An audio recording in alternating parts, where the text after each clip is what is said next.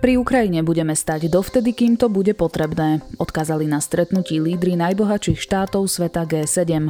V Nemecku hľadali spôsob, ako ešte účinnejšie potrestať Rusko za agresiu voči Ukrajine. Chcú ho odrezať od príjmov z predaja ropy alebo zlata. Lídry západného sveta sa tento týždeň stretnú aj na pôde NATO. Rusko medzi tým prestalo splácať prvé dlhy, čo sa mu nestalo posledných 100 rokov. Počúvate ukrajinský spravodaj, prehľad najdôležitejších informácií z diania na Ukrajine z pondelka 27. júna. Ja som Jana Maťková a text pripravil Matúš Krčmárik. Po víkendovom ovládnutí Severodonecka pokračovala v pondelok ruská ofenzíva na susedný Lysyčansk, ktorý je posledným veľkým mestom v Luhanskej oblasti pod ukrajinskou kontrolou.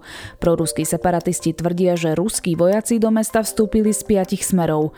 Všade vidno skazu. Lisičanský je zničený takmer na nepoznanie, vyhlasil gubernátor Luhanskej oblasti Serhii Hajdaj. Rusi podľa neho pri leteckých náletoch zničili televíznu väžu a most. Obyvateľov mesta vyzval, aby ho čím skôr opustili. Drahí obyvatelia Lisičanska, z dôvodu reálneho ohrozenia života a zdravia vyzývame na okamžitú evakuáciu. Situácia v meste je veľmi zložitá. Zachránte seba a svojich blízkych. Postarajte sa o deti. V evakuačných mestách na území území Ukrajiny bude o vás postarané, napísal Hajdaj. Evakuácia Severodonecka prebieha len smerom na východ, do Ruska alebo na okupované územia, povedal ukrajinský predstaviteľ Alexander Striuk. Ľudia z mesta sa tak nevedia dostať na územia pod správou Kieva. Striuk dodal, že takmer všetky ukrajinské jednotky sa stiahli a zobrali toľko techniky, koľko mohli. V areáli chemickej továrne Azot sa podľa separatistov stále nachádza asi 500 civilistov, ktorí tam uviazli, lebo okolie je podmínované. Rusko zrejme vymenilo veliteľa ruských síl na Ukrajine, píše Americký inštitút pre výskum vojny, podľa ktorého velenie prevzal generál plukovník Gennady Žitko a v pozícii tak nahradil Alexandra Dvorníkova.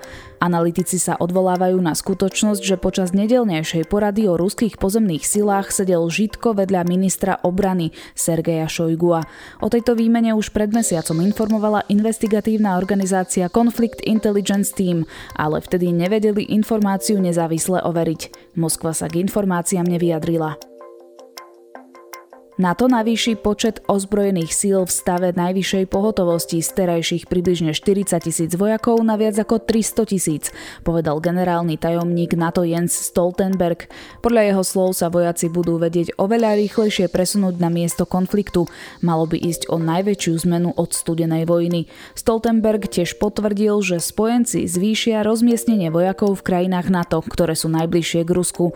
Organizácia chce týmto spôsobom posilniť ochranu svojho východného krídla, kde po ruskej invázii na Ukrajinu vzrástli obavy z možnej ďalšej agresie Moskvy. Najbohatšie štáty sveta združené v skupine G7 na rokovaní v Nemecku zopakovali, že stoja pri Ukrajine a budú stať tak dlho, ako to bude potrebné. Pokúsia sa napríklad obmedziť ruské príjmy z predaja ropy alebo zlata. Cieľom je vyhľadovať Rusko a Putina od jeho hlavného zdroja hotovosti a prinútiť znížiť cenu ruskej ropy, aby sme mohli zmierniť dopad Putinovej vojny na pumpách, uviedol nemenovaný popredný predstaviteľ americkej administratívy. Ako to chcú urobiť, zatiaľ nezverejnili. Na presnom mechanizme sa pracuje. Nedovolte, aby sa konflikt na Ukrajine naťahoval do zimy, povedal podľa agentúry Reuters západným lídrom cez videoprenos ukrajinský prezident Volodymyr Zelenský. Naznačil, že jeho vláda ani len neuvažuje o tom, že by súhlasila s odovzdaním časti územia Rusku. Rokovať budeme len z pozície sily, odkázal. Moskva nesplatila úroky, ktoré boli splatné už pred mesiacom, priznali pondelok niektorí majiteľia dlhopisov. Rusko sa tak dostal do platobnej neschopnosti. Rusko malo od začiatku svojho útoku na Ukrajinu problémy s uhrádzaním splátok dlhopisov v celkovom objeme 38 miliard eur. Sankcie ho totiž odrezali od globálneho finančného systému. Rusko malo 27.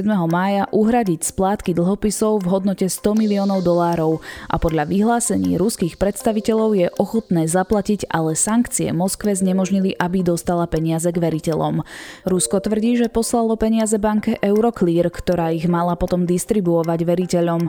Peniaze však podľa agentúry Bloomberg v banke zostali a veriteľia sa k ním nedostali. Úroky, ktoré mala zaplatiť držiteľom dlhopisov, odoslala, oznámil hovorca Dmitrij Peskov. Ak peniaze nedorazili, sú na vine sankcie, ktoré na Rusko uvalili západné krajiny, dodal. Veľká časť ukradnutého ukrajinského obilia putuje na Krym, vyplýva z analýzy BBC. Televízia hovorila s ukrajinskými farmármi, analyzovala satelitné snímky a študovala ďalšie údaje v snahe získať dôkazy o tom, kam ukradnuté obilie putuje. Existuje podľa nej niekoľko dôkazov toho, že veľká časť plodín putuje najprv na ukrajinský poloostrov Krym, ktorý Rusko obsadilo už v roku 2014 a potom často do Sýrie či Turecka. Ukradli nám mobilie, zničili naše priestory, zničili naše vybavenie, povedal ukrajinský poľnohospodár, ktorého práve meno BBC neuvádza, aby ho ochránila pred prípadnými represiami. Ruská štátna duma pokračuje v zmenách zákonov, aby armáda mohla do služby povolávať ďalších mladých mužov. V útorok by mala prejsť zmena zákona, podľa ktorej by vojenskí predstavitelia mohli ponúknuť zmluvy mladým mužom okamžite po dovršení plnoletosti alebo po ukončení strednej školy, čím by sa obišla doterajšia potreba absolvovať vojenskú službu, tvrdí Inštitút pre výskum vojny. Šéf ukrajinskej vojenskej spravodajskej služby Kirilo Budanov uviedol, že Kremel vykonáva skrytú mobilizáciu. Podľa neho Rusko zaangažovalo do vojny proti Ukrajine už približne 330 tisíc príslušníkov ozbrojených síl a Vladimír Putin by doma čelil značnej opozícii, ak by sa tento počet zvýšil vykonaním úplnej mobilizácie. Na dnes je to všetko. Ďalší ukrajinský spravodaj si budete môcť vypočuť zajtra večer.